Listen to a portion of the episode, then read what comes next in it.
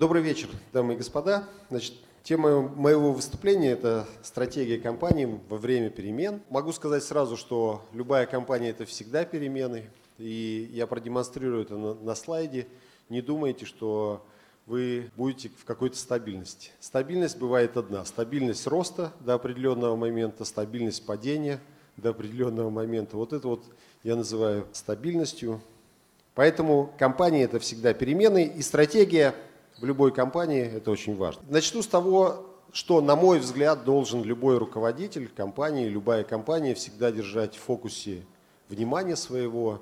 Это пять вещей. В первую очередь это стратегия. Второе – это продукт, который вы делаете, услугу, которую вы предоставляете, рынок, на котором вы работаете. Следующее, у вас должен быть ключевой персонал, ваша команда, финансы, ну и бизнес-процессы, если вы хотите, чтобы Скажем, многие задачи решались спинным мозгом, а каждый раз не нужно было брейнсторминг делать.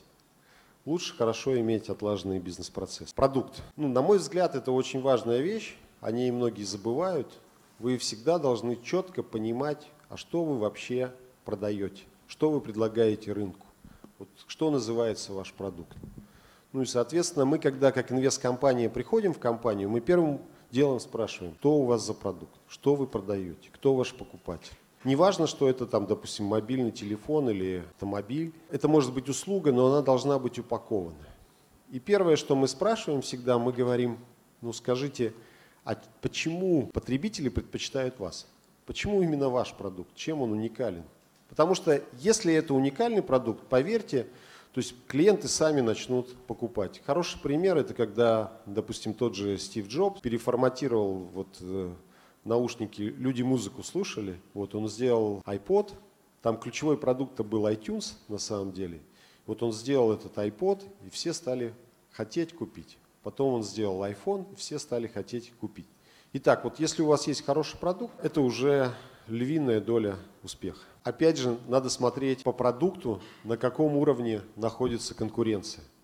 Если вот, ну, бесполезно сейчас изобретать, по сути дела, тот же смартфон, потому что его уже сделали, и, соответственно, нужно делать что-то новое для того, чтобы выйти на этот рынок. Потому что там уже есть свои лидеры, своя конкуренция, и очень тяжело будет продвигать э, новый смартфон как таковой. В Китае, в котором я часто бываю, там э, компании по производству смартфонов, они рождаются каждый год и каждый год умирают. Потому что на начальном этапе, вот на этапе стартапа, когда люди только начинают думать, а что, чем заниматься, они изобретают какой-то смартфон, который им кажется, что он абсолютно отличается от Samsung или от Huawei или от э, iPhone. Через э, год деньги кончаются, которые в них проинвестировали. Компания благополучно уходит. Поэтому мало изобрести только продукт, нужно еще смотреть, на каком рынке вы находитесь. Если говорить о стратегии, то, в принципе, я всегда говорю так. Вы, когда вы занимаетесь бизнесом, вы выходите из э, дома и намечаете свой путь. Соответственно, вы должны примерно для себя определить, в какую точку вы должны прийти. Вы находитесь в точке А, вы должны прийти в точку Б. Соответственно, вы должны определить, что вот я таким-то путем пройду этот маршрут. Если вы выходите бесцельно, то вы будете плутать. Я обратил внимание, что многие компании, которые появляются на этом рынке, они не ставят для себя вот каких-то определенных целей. Они не ставят, что находясь в точке А, я дойду до точки Б. На мой взгляд, это самая большая ошибка, которую совершают компании. Мы, когда приходим в любую компанию, первое, что делаем, вот делаем стратегию потому что стратегия отвечает на многие-многие-многие вопросы. Я в процессе потом расскажу примеры, как это происходило в тех портфельных компаниях, где мы были. Но если говорить по шагам, практически, все ну, примерно знают, как, что такое стратегия. Но вот как делать стратегию? С чего начать? Я уже говорил, что лучше всего и первый вопрос, который вы должны ответить для себя, какой продукт вы продаете. Это первое. Второе, то, что вы для себя должны ответить, это каков уровень конкуренции на этом рынке. Если рынок новый, то у вас есть время терпеть убытки, и вы можете хорошо развиваться. Если рынок уже сформировавшийся, то вы можете занять там только определенную нишу. нишу этого города, нишу этой страны, дальше вы свой продукт развивать не будете. Соответственно, посмотрев на уровень конкуренции, следующее, что мы всегда делаем, мы определяем, где еще, как можно увеличить объемы продаж. Можно ли в этом городе, в этой стране увеличить объемы продаж? Можно ли э, в другой город поехать? Можно ли в другую страну? Соответственно, мы генерируем так называемые стратегические альтернативы, которые есть. Потом берем белый листочек бумаги и на белом листочке бумаги рисуем две оси. Одну ось рисуем – это э, вероятность достижения той или иной стратегической альтернативы – Вторая ось – это доходность, которую мы получим. Ну и, соответственно, смотрим, что может получиться так, что правый верхний угол, где вероятность самая высокая и доходность от этого самая высокая, мы концентрируемся на вот этом сегменте, отметая какие-то вещи, которые могут давать очень хорошую доходность. К примеру, вы создали продукт и хотите продавать его в США. Но вероятность того, что вы своими силами это можете сделать здесь сейчас, очень там невысока, барьеры очень высоки. Поэтому мы такую альтернативу отметаем. В том числе мы обязательно смотрим на уровень развития самой компании. Здесь на левой схеме приведен пример компании, которая точка ноль, точка ноль – это стартап. То есть тогда компания только создается. Дальше, вот э, если вы посмотрите на красную линию, красная линия обозначает э, выручку. Точнее, даже не выручку, а прибыль компании. Э, здесь видно, что первое время компания генерирует убыток. Потом все-таки компания нащупала вот свой продукт, решила, что все, клиенты уже есть, начала продавать, вы начинаете покрывать убытки, выходите на точку безубыточности – если продукт хороший, рынок правильно выбран, то, соответственно, вы растете достаточно хорошо. Потом происходит следующая стадия. Очень часто вот эта кривая, как только конкуренция очень сильно усиливается, эта кривая идет вниз. Соответственно, вот это стадии все, на которые каждый раз нужно смотреть свою стратегию и стратегические альтернативы.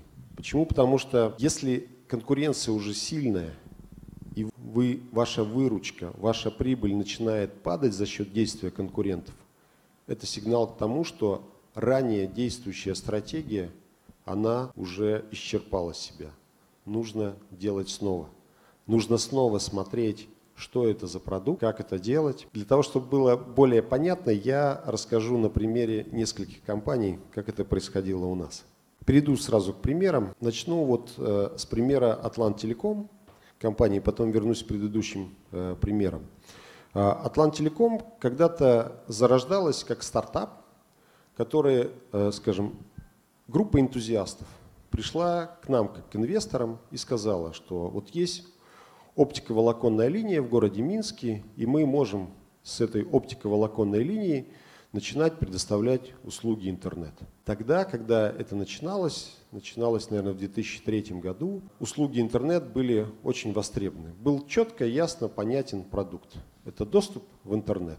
Было четко понятно, что эта услуга, в общем-то, дефицитная. Почему? Потому что на тот момент ADSL интернет, который они предлагали предлагать, не был распространен, был распространен так называемый диалап интернет, когда пользователь Э, не знаю, может быть, кто-нибудь еще помнит, нужно было звонить по телефону, соединяться с э, каким-то сервером и оттуда получать. Мы посмотрели, что есть такая вещь, ну и, соответственно, вместе с, э, с ребятами начали так называемый ADSL интернет. Там ровно так же, без хорошей подготовки, без серьезного менеджмента компания сначала терпела определенные убытки – вот, потом, когда накопила клиентскую базу, начала расти, расти, расти очень быстро. В 2009 году мы посмотрели, увидели, что выручка компании перестала расти быстро.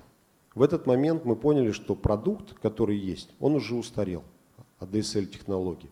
Соответственно, мы обратились к профессиональным консультантам, которые имели опыт работы в Америке, спросили, а что делать?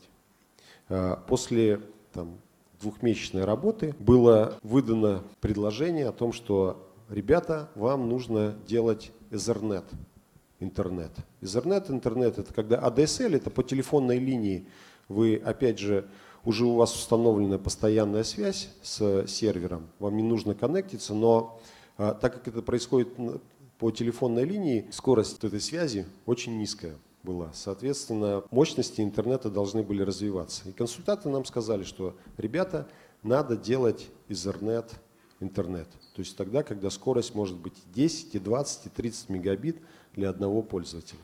Поверьте, в 2009 году, когда мы получили такой рецепт, это не звучало так актуально. Почему? Потому что тогда все считали, что DSL это панацея. Простой пример, который нам тогда сказали мудрые консультанты. Они сказали так, кто владеет линией, кто владеет последней милей до клиента. Мы сказали, ею владеет, допустим, МГТС или там Белтелеком. Они сказали, так вот, наступит когда-то такой момент, когда они вас на этой линии отожмут, потому что они будут владеть этим клиентом. В принципе, со всеми операторами ADSL, кто не стал делать вот свою последнюю милю до клиента, так произошло. Там, где еще пока Белтелеком не пришел со своей GPON технологией, рано или поздно он придет, ADSL операторы умрут. В 2009 году это не было так вот, ну, скажем, очевидно. И более того, ребята, которые сказали, они говорят, а как же мы будем делать? Это же надо в каждую квартиру оптиковолокно заводить. Ну, то есть нам сказали, ну если хотите делать, хотите выжить, тогда создавайте бригады, которые будут это делать. Потому что в Белоруссии на тот момент никого не было. Ну и, соответственно, у нас начался, по сути, опять новый стартап. Вот мы, если смотреть тут линия, мы опять немножко просели в выручке, потому что э, потратили много капекса, э, много инвестиций на то, чтобы... Но потом опять мы начали очень быстро расти с новым продуктом.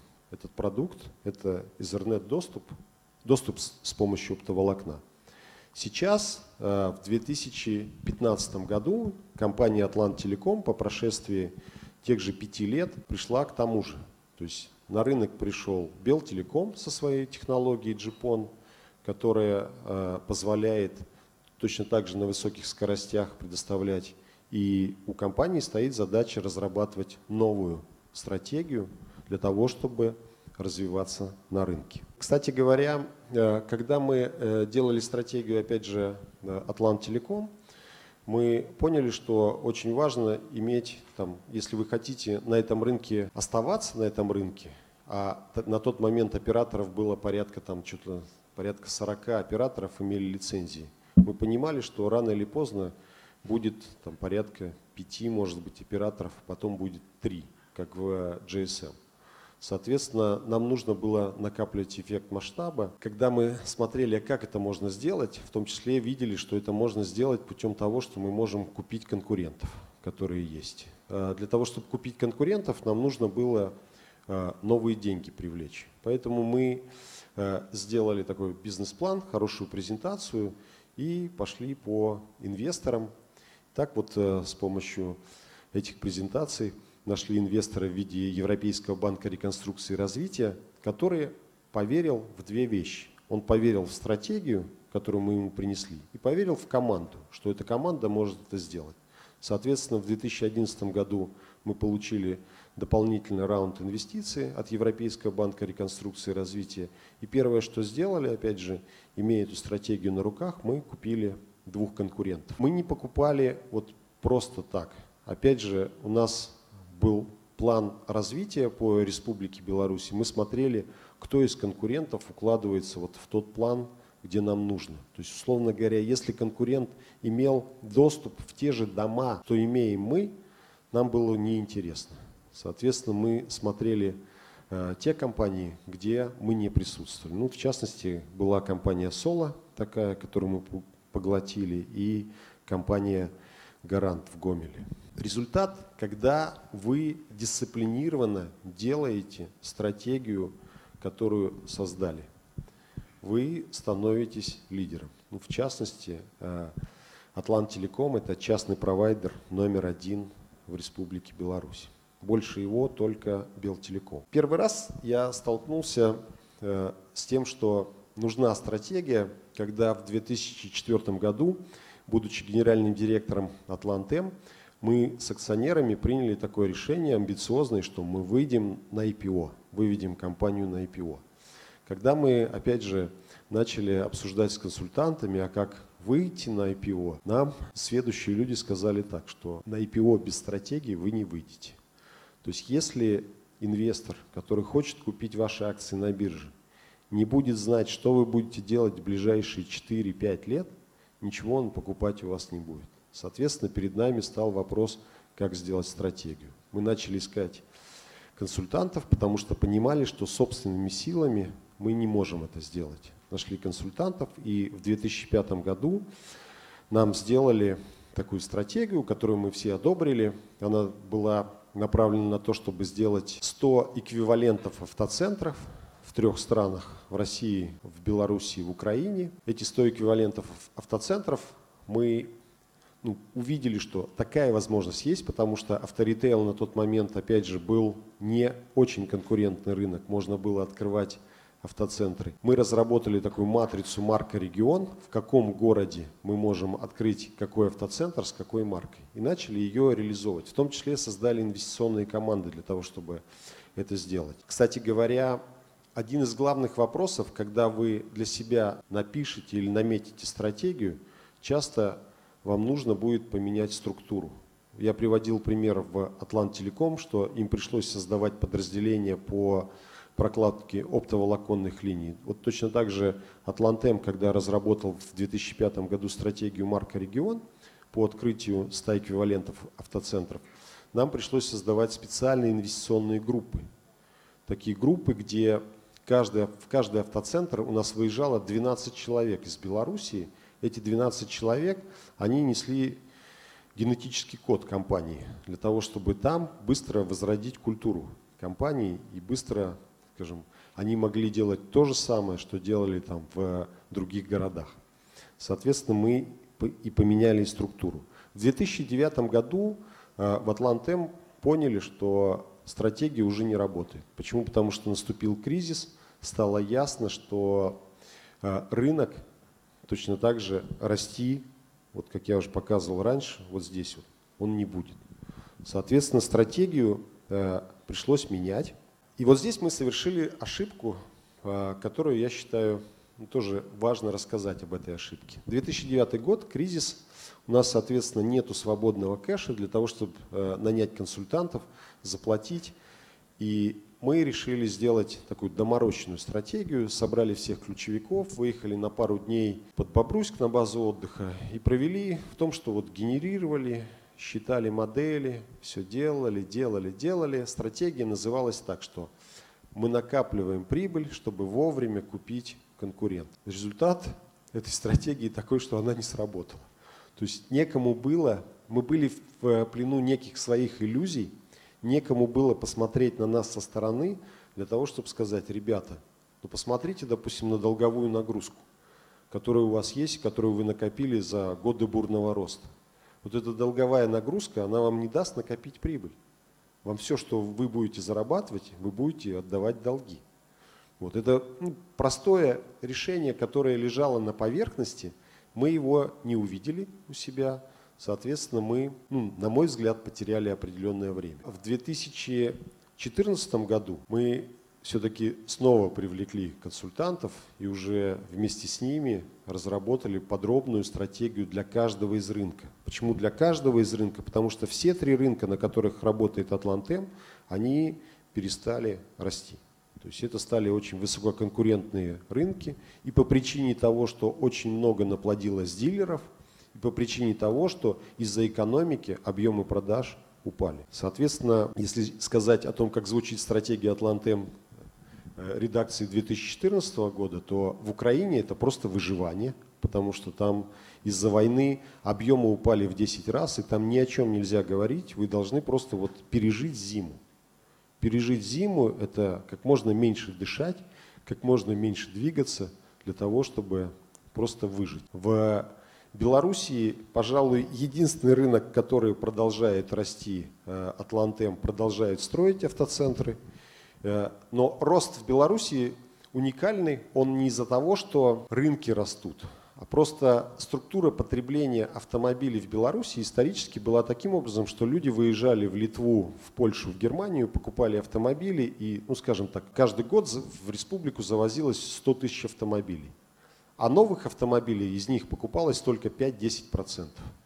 Во всем мире не так. То есть во всем мире, скажем так, 30% это э, бэушные машины, а 70% новые автомобили, так рынки созданы. Соответственно, консультанты нам сказали, смотрите, все равно этот сегмент будет перераспределяться, поэтому здесь вы еще можете продолжать расти. По России там, там самый конкурентный рынок, и там вот стратегия так называемого укрепления, стратегии инноваций, когда мы понимаем, что больше клиентов на автоцентры не будет. И самая ценность, которая есть сейчас для компании, это клиенты, которые приносят компании прибыль. И что Атлантем стал делать в России, он начал очень за счет, ну, у Атлантем хорошая база данных, хорошая айтишная база данных. Ребята начали очень четко анализировать структуру своей клиентской базы. Как всегда, там выяснился закон Паретта, когда 20% клиентов вам приносит 80% вашей прибыли. Соответственно, там вычленяются вот эти 20%, начинаются просто танцы вокруг вот этой клиентской базы. Когда вы начинаете думать, каким образом сделать так, чтобы большее количество контактов с этими 20% сделать. Но вы не можете беспокоить просто людей для того, чтобы говорить, ой, слушай, там, у меня еще что-то, смс -ку. В конце концов, ты такому человеку надоешь, и он перестанет с тобой общаться. Соответственно, в очередной раз пришлось поменять структуру автоцентров. То есть в структуре автоцентров, кроме аналитической группы, которая стала очень внимательно анализировать всех клиентов, а, появились так называемые продуктовики. Люди, которые генерируют ну, так называемый продуктовый конвейер, которые генерируют идею, сейчас я вам расскажу немножко по-другому. Операторы сотовой связи, сколько видов услуг у них – три, на самом деле, три у них действительно, то есть они продают голос, они продают смс и они продают э, доступ в интернет. Да? Но кто-нибудь может сказать, сравнить два тарифа э, двух операторов? Не может, потому что они очень хорошо что делают? Они просто создают такую матрицу вот, и делают такие пакеты. И этими пакетами они пудрят нам голову каждый раз. Да? То есть вы не можете сравнить, э, допустим, пакет МТС и пакет Велкома. Потому что они чем-то будут отличаться, ну, за счет этого вам очень тяжело будет сравнить. И там за, зачастую эмоциональное принятие решения, плюс принятие решения, что вы уже знаете этого оператора, и переходите из-за того, что кто-то предлагает какой-то пакет, не так интересно. Ну и, соответственно, вы говорите, ладно, останусь. В России в каждом структуре э, Атлантем появился как раз такой человек, который упаковывает сервисные контракты. Когда он предлагает человеку там все. Основная задача не дать клиенту уйти. Вот это тоже очень важно. Я уверяю, что через 5 лет будет новый вызов, потому что через 5 лет такой же продукт начнут делать конкуренты, ну и, соответственно, через 5 лет э, Атланту М придется делать новую стратегию. Еще один пример – это МТ-банк. До 2009 года это был такой каптивный банк Атлантем, э, который на самом деле акционеры Атлантем покупали этот банк для того, чтобы можно было больше продавать автомобилей чтобы мы могли выдавать автокредиты, чтобы клиенты покупали у нас больше автомобилей, чтобы могли корпорациям отдавать машины через лизинг. И все продукты были нацелены на это. Потом, когда банк перешел в управление в Подзубр Капитал, мы взглянули на это дело как на самостоятельный бизнес. Ну, первое, что мы сделали, мы нашли хороших, опять же, консультантов из Америки, которые посмотрели на банк и сказали, вы знаете, в Белоруссии еще не развито розничное кредитование. Вот просто не развито, потому что этот продукт, который там во всем мире уже есть, в Беларуси еще нет. И мы сказали, ну вот это же как бы не наш бизнес, мы не знаем, как за полчаса выдавать кредит. Вот покажите нам модель. Они нам на примере финансовой модели доказали, что это может быть прибыльно. После этого и акционеры, и топ-менеджеры увидели, что можно создать розничный банк, который займет очень хорошую нишу. Скажу сразу, опять же пришлось менять структуру. То есть всю структуру банка пришлось переделать. Это не скажу, что происходило легко. То есть это происходило через и уговоры, и через э, принуждение. В результате банк, по сути дела, поделился на две части. Он один розничный, один корпоративный банк.